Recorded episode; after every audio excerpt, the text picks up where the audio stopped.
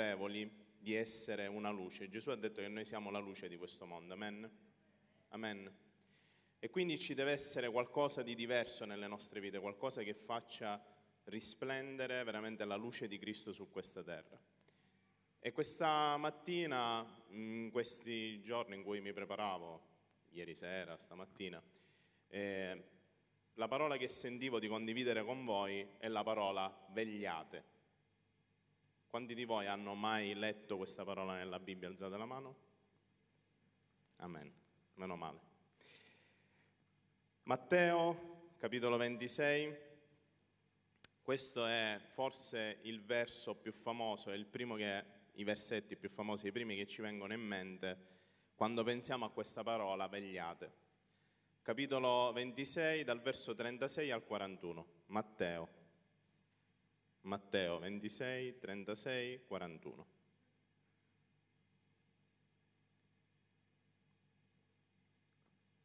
Ok. Leggiamo insieme dal verso 36. Allora Gesù andò con loro in un luogo chiamato Getsemani e disse ai discepoli, sedetevi qui mentre io vado là a pregare. E presi con sé Pietro e i due figli di Zebedeo, cominciò a provare tristezza e grande angoscia. Allora egli disse loro, ai suoi discepoli, l'anima mia è profondamente triste fino alla morte, restate qui e vegliate con me. Andando un poco in avanti, si gettò con la faccia a terra e pregava dicendo, Padre mio, se è possibile, allontana da me questo calice, tuttavia non come io voglio, ma come vuoi tu. Poi tornò dai discepoli e li trovò che dormivano e disse a Pietro, così non avete potuto vegliare neppure un'ora con me? Vegliate e pregate per non cadere in tentazione, poiché lo spirito è pronto, ma la carne è debole. E, sapete, per me non è semplice condividere questa parola, anche se è una parola tecnicamente semplice. Io non mi voglio addentrare negli aspetti, leggerò diversi versetti, non mi voglio addentrare sul contesto, in quale contesto ci troviamo, ma voglio soffermarmi sui principi spirituali. Qui conosciamo tutti la situazione. Gesù si trova nel Getsemani, dove stava per andare ad essere crocifisso e c'era questa grande sofferenza nella sua vita. Ma Gesù, nonostante questa grande sofferenza, continua a darci degli insegnamenti e continua a dare degli insegnamenti ai suoi discepoli e dà un forte principio spirituale. Vegliate e pregate per non cadere in tentazione, poiché lo spirito è pronto, ma la carne è debole. Gesù anche in quel momento di difficoltà si aggrappa al suo Padre e dice ai suoi discepoli vegliate.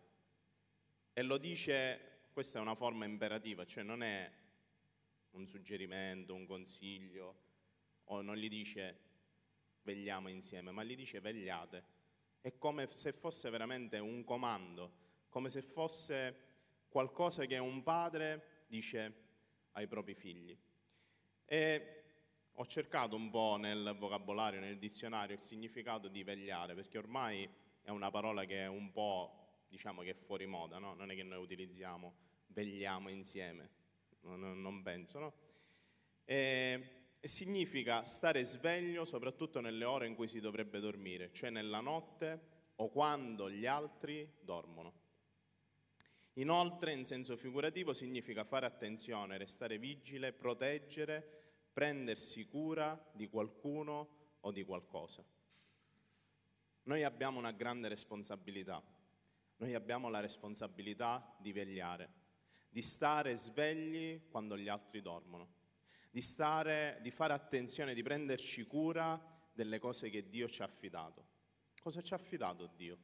Dio ci ha affidato sicuramente la nostra vita, perché la vita non è nostra, non appartiene, non appartiene a noi. In qualsiasi momento noi siamo su questa terra, ma l'indomani possiamo anche non esserci più. Il domani non è nostro. Quindi, in primo luogo, noi dobbiamo vegliare, fare attenzione alla nostra vita, ai nostri passi, alla nostra condotta, alla nostra relazione con Dio. Poi Dio ci chiama a vegliare sulla nostra famiglia, sui nostri figli, sul nostro marito, su nostra moglie.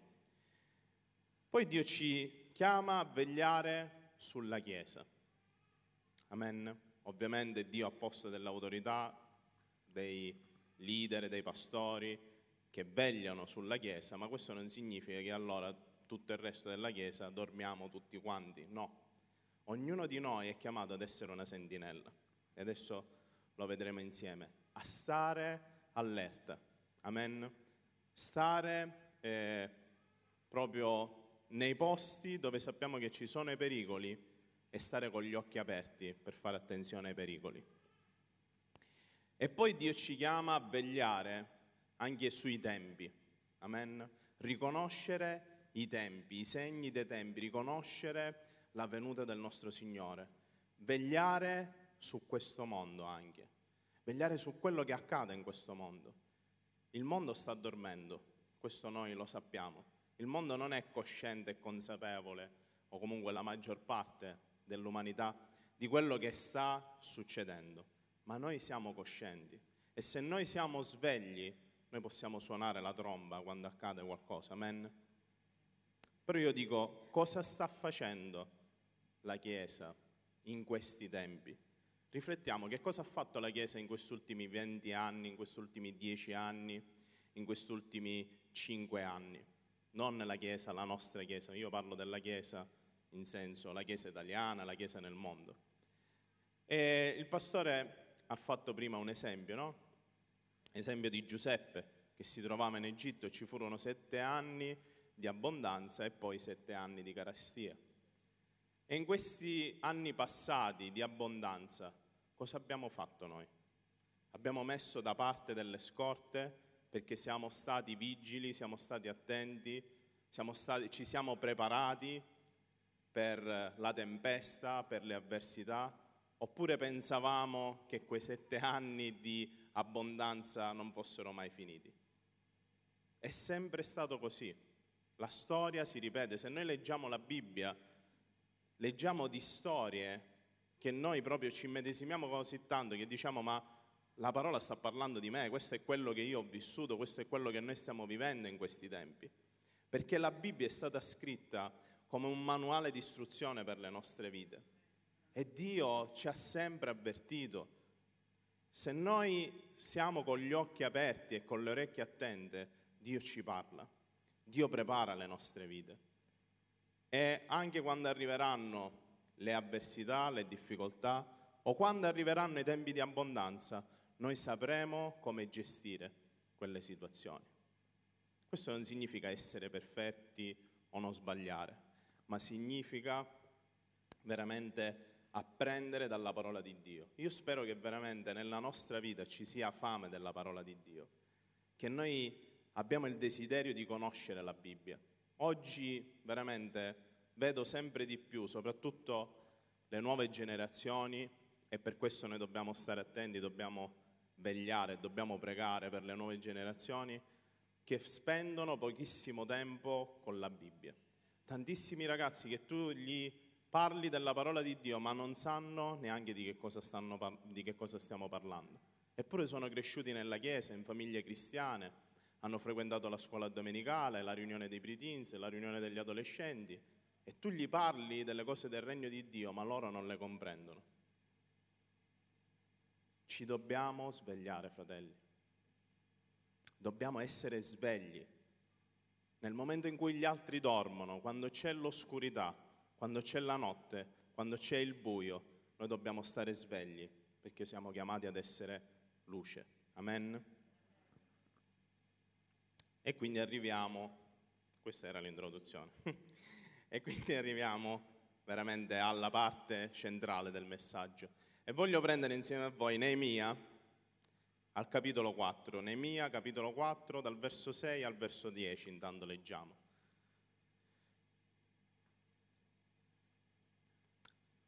Io credo che veramente il libro di Nemia e quello di Esdra, che sono strettamente collegati l'uno con l'altro, infatti nella Bibbia ebraica sono un unico libro, sono dei libri pratici e che ci danno dei consigli di ci mostrano dei principi spirituali, parlano di cose pratiche, di cose naturali che sono avvenute, ma sono veramente ci sono tanti principi spirituali e io credo che la Chiesa dovrebbe prendere tanto da questi libri. Nemia, capitolo 4, ok. Dal verso 6. Noi dunque ricostruiamo, qui è Nemia che sta parlando, con un breve cenno, non voglio entrare nel dettaglio. E ci troviamo in un tempo in cui il popolo di Israele era stato deportato, era stato portato in un'altra nazione e Gerusalemme si trovava in rovina, sia le mura della città che difendevano la città, sia il Tempio che si trovava a Gerusalemme.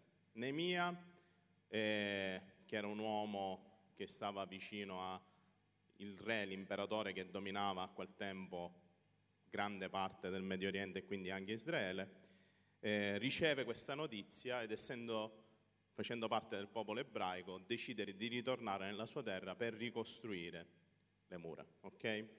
Quindi qui Nemia sta parlando e sta parlando di questa ricostruzione che loro stavano facendo e dice noi dunque ricostruimmo le mura che furono congiunte assieme fino a metà della loro altezza. Il popolo aveva preso a cuore il lavoro. Quando però Samballat, Tobia, gli arabi, gli amorrei e gli asdodei vennero a sapere che la riparazione delle mura di Gerusalemme progrediva e che le brecce cominciavano a chiudersi, si adirarono grandemente. E tutti assieme congiurarono di venire ad attaccare Gerusalemme e a creare disordini. Ma noi pregammo il nostro Dio e a causa di loro ponemmo contro di loro delle sentinelle di giorno e di notte quelli di Giuda però dicevano, le forze dei portatori di pesi vengono meno e le macerie sono tante che noi non riusciremo a costruire le mura. Quindi qui abbiamo questo popolo che stava ricostruendo le mura. Era sereno, erano tranquilli, no? lì che lavoravano, costruivano le mura, tanto nessuno ci verrà a disturbare. Però avviene qualcosa. I loro nemici iniziano a macchinare delle strategie contro di loro per fare in modo che queste mura non vengano restaurate. E dice Neemia, fummo costretti a mettere delle sentinelle, anzi prima dice pregammo il nostro Dio e ponemmo delle sentinelle giorno e notte. Essere sentinelle significa essere svegli nella preghiera. Quanto tempo stiamo spendendo al combattimento spirituale? A chiedere a Dio, Signore, mostraci le strategie dei nostri nemici. Amen. Noi abbiamo un nemico. Il nostro nemico non è né il governo né Giuseppe Conte. E il nostro nemico è il diavolo, è il regno delle tenebre. E sentivo tante persone, anche i credenti, che dicono noi dovremmo scendere in piazza, dovremmo fare questo, dovremmo fare quello. Io dico una cosa, prima di scendere in piazza andiamo nei luoghi di nostra autorità, andiamo nel mondo spirituale dove noi abbiamo autorità, iniziamo a vegliare, iniziamo ad essere delle sentinelle, iniziamo a pregare Dio e Dio farà il resto. Amen. E Dio ci difenderà. Ci sono delle cose che devono avvenire. Gesù ce l'ha detto. Queste cose avverranno. Ma voi che cosa dovete fare? Vegliate, pregate, resistete. Amen. Passiamo al, ad altri versetti, dal 15 al 20, sempre lo stesso capitolo. Quindi Neemia capitolo 4, dal 15 al 16. Io mi sbottono il bottone della camicia perché se no muoio soffocato. Ok. Quando i nostri nemici seppero che eravamo informati della cosa e che Dio aveva fatto fallire il loro disegno, noi tutti tornammo alle mura, ciascuno al suo lavoro. E questo proprio mi ha fatto pensare a un verso della Bibbia che dice, resistete al diavolo ed egli fuggirà da voi questi nemici non hanno potuto attaccare il popolo di Israele. si sono resi conto che loro erano svegli, che loro erano attenti e che altri, altre persone vicine a loro li hanno informato delle strategie. Se noi stiamo in comunione con Dio, Dio ci avverte dai pericoli e noi ci facciamo trovare pronti. Amen. Crediamo nella potenza della preghiera. Pochi amen. Crediamo nella potenza della preghiera? Meno male. Ora ci siamo. Continuiamo al verso 16. Da quel giorno la metà dei miei servi si occupavano dei lavori, sempre nei miei che parla, mentre l'altra metà impugnava le lance, gli scudi, gli archi e indossava le corazze. I capi erano dietro tutta la casa di Giuda, quelli invece che costruivano le mura e quelli che portavano o caricavano i pesi, con una mano si occupavano dei lavori e con l'altra tenevano la loro arma. Tutti i costruttori, lavorando, portavano ciascuno la spada cinta ai fianchi. Sapete, io vi devo confessare che per me Nemia è uno dei miei libri preferiti della Bibbia e quindi forse sono anche un poco di parte. Ma questa immagine è così forte nella parola di Dio, è una delle immagini veramente più belle. Gente che aveva da una parte la spada e dall'altra parte lavorava. Mentre invece noi oggi ci ritroviamo nella Chiesa con tanti che sono seduti e parlano. Vi capita mai di vedere, tanto ormai internet ce l'abbiamo tutti anche con Whatsapp, quando a volte per ridere la gente ci manda quelle foto, cantiere in Sicilia, no? E ci sono dieci persone sedute, due che lavorano, quelli con la sedia, una che lavora. Perché è così, no? Quando ci sono lavori, che bello vedere gli altri lavorare. E tante volte nella Chiesa è così, sia dal punto di vista pratico, sia dal punto di vista spirituale. Pochi che lavorano e tutti che guardano e dicono, ma Secondo me questa cosa la dovrebbero fare così. Ripeto, sia dal punto di vista pratico che spirituale. Quando è facile criticare i nostri fratelli del servizio d'ordine. Ah, però secondo me la cravatta invece di rossa la dovrebbero mettere gialla, no? Vi piace gialla? Magari meglio di no. Era il primo colore che mi è venuto in mente. Oppure vediamo il pastore, ah ma secondo me il pastore però con queste cravatte così appariscenti non è buono perché la gente si deconcentra, invece di pensare al Signore pensa alla sua cravatta. E siamo lì seduti a parlare. Fratelli, Dio non ci ha né salvato né chiamato per sederci in una sedia a parlare. Se no non avrebbe fatto la Chiesa, avrebbe fatto circolo ricreativo cristiano. Ci sediamo e ci mettiamo a parlare. Noi siamo stati chiamati ad essere guerrieri. Amen. Noi siamo stati chiamati alla battaglia. Noi siamo stati chiamati a costruire e a ricostruire le cose che sono danneggiate. E quindi quello che noi dobbiamo fare in ogni tempo, quando c'è la pace e quando c'è la guerra, è con una mano fare e con l'altra mano tenere pronta la spada essere pronti alla battaglia, essere pronti alla guerra affinché nessun nemico ci sorprenda. E la preghiera e l'azione camminano sempre insieme.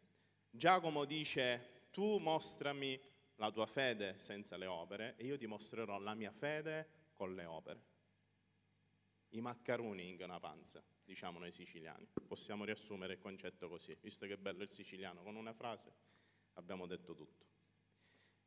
E quindi fatti e preghiere. Non solo preghiere, ma anche fatti. Amen? Noi vogliamo questo, vogliamo essere una chiesa concreta. Continuano questi versi, perché non ho finito, e dice, ok, questi qui lavoravano, avevano da una parte la spada, con l'altra mano lavoravano, mentre il trombettiere stava accanto a me. Io dissi allora ai notabili, ai magistrati e al resto del popolo, il lavoro è grande ed esteso e noi siamo sparsi sulle mura, distanti l'uno dall'altro. Dunque udre, udrete il suono della tromba, scusate, dovunque udrete il suono della tromba, là raccoglietevi presso di noi.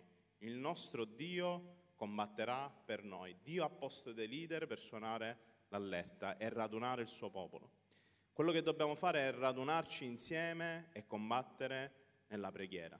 Non combattere tra di noi, non combattere contro carne e sangue, ma combattere contro i principati e le potestà. Amen.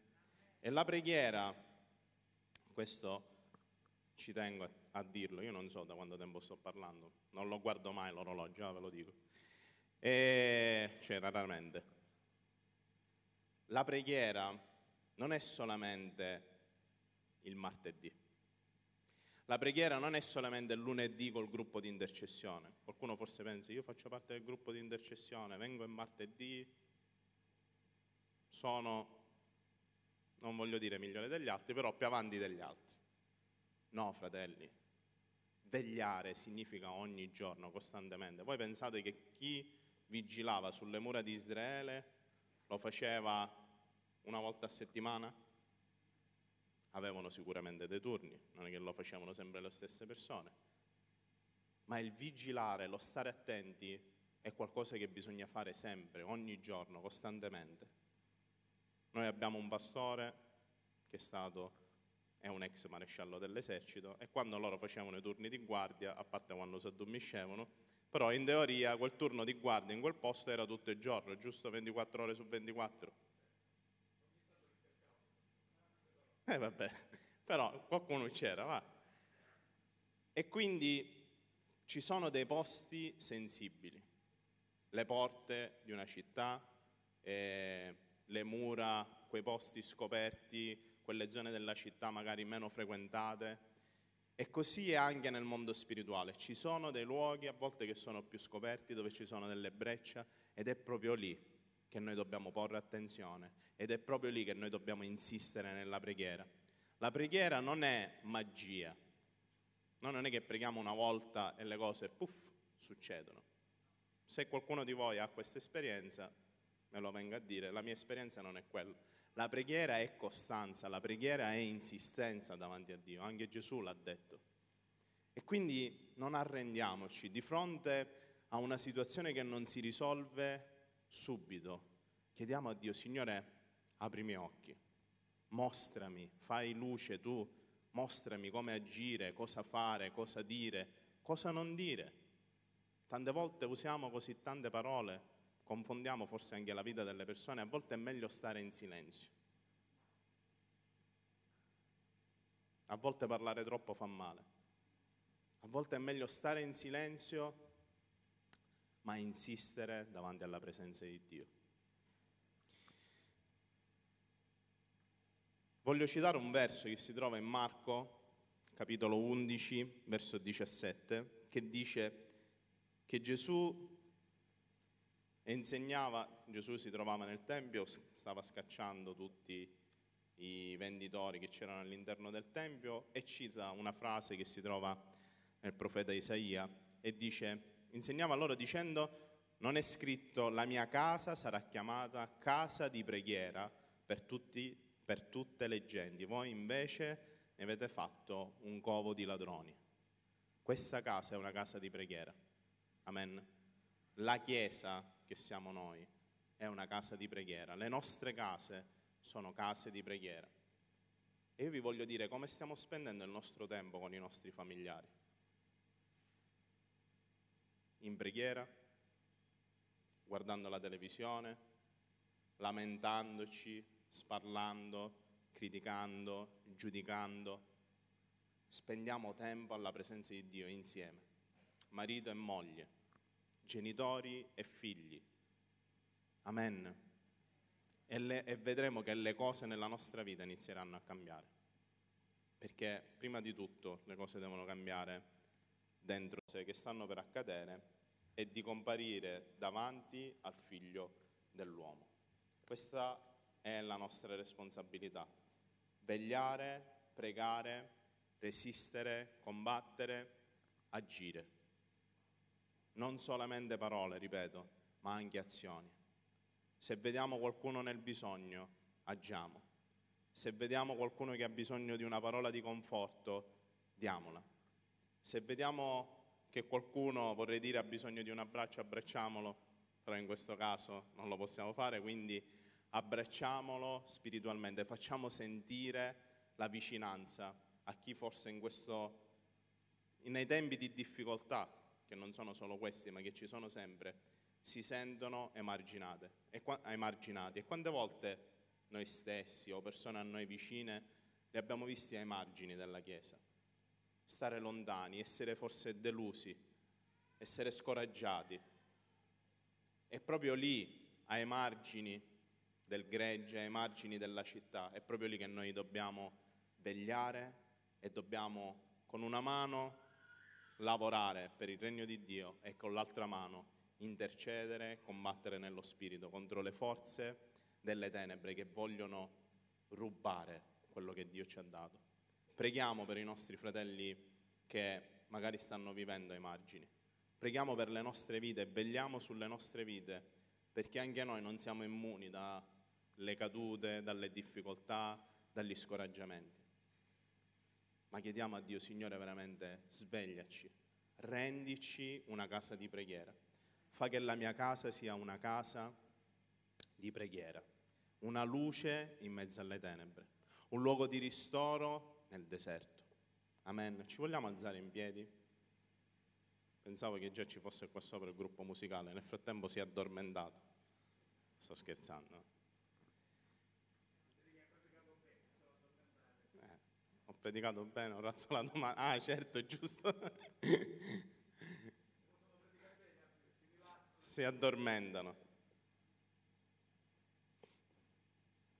Vogliamo dedicare un po' di tempo alla preghiera, amen? Io purtroppo forse sono abituato male, ma non mi piace chiudere la riunione con ho finito fratelli, pace a tutti, ci vediamo domenica prossima. Io penso che dobbiamo imparare anche a mettere in pratica la parola di Dio, a meditare la parola di Dio e lasciare che lo Spirito Santo veramente ci faccia assimilare quella parola nei nostri cuori e nelle nostre vite. Amen. E quindi vi voglio chiedere insieme, chiudiamo i nostri occhi. In questo momento chiediamo a Dio, Signore, veramente mostrami, mostrami in quale area della mia vita devo iniziare a vegliare in quale situazione forse devo iniziare a pregare con ancora più forza, con ancora più insistenza, con ancora più intensità. Chiudi i tuoi occhi e veramente mettiti in comunione con Dio in questo momento. Io credo che la parola di Dio ha parlato. E credo che lo Spirito Santo veramente questa mattina vuole fare un'opera nelle nostre vite. Vuole scuotere i nostri spiriti, vuole scuotere le nostre anime, vuole scuotere le nostre coscienze, lo Spirito Santo, e vuole svegliarci, vuole risvegliarci, vuole riaccendere una fiamma nel nostro cuore, nella nostra vita, affinché possiamo essere un popolo di preghiera, una casa di preghiera che intercede che benedice invece di maledire, che consiglia invece di giudicare, che prega invece di lamentarsi, che ricostruisce invece di abbattere. Amen. Chiedi questo veramente nella tua vita. Signore, fammi un restauratore. Signore, fammi una sentinella. Rendimi una sentinella nella mia casa, nel mio posto di lavoro, nella mia chiesa, nella società, nella mia università, nella mia scuola, in ogni posto in cui mi trovo, rendimi una sentinella, Signore. Rendimi una sentinella affinché possa suonare la tromba, affinché possa annunciare quando c'è un pericolo Insegnaci a pregare, Signore. Ti chiediamo questa mattina come hanno chiesto i tuoi discepoli. Signore, insegnaci a pregare. Nel nome di Gesù. Alleluia. Adoriamo Dio insieme, fratelli. Teniamo occhi, i nostri occhi chiusi e non lasciamoci distrarre da nient'altro attorno a noi.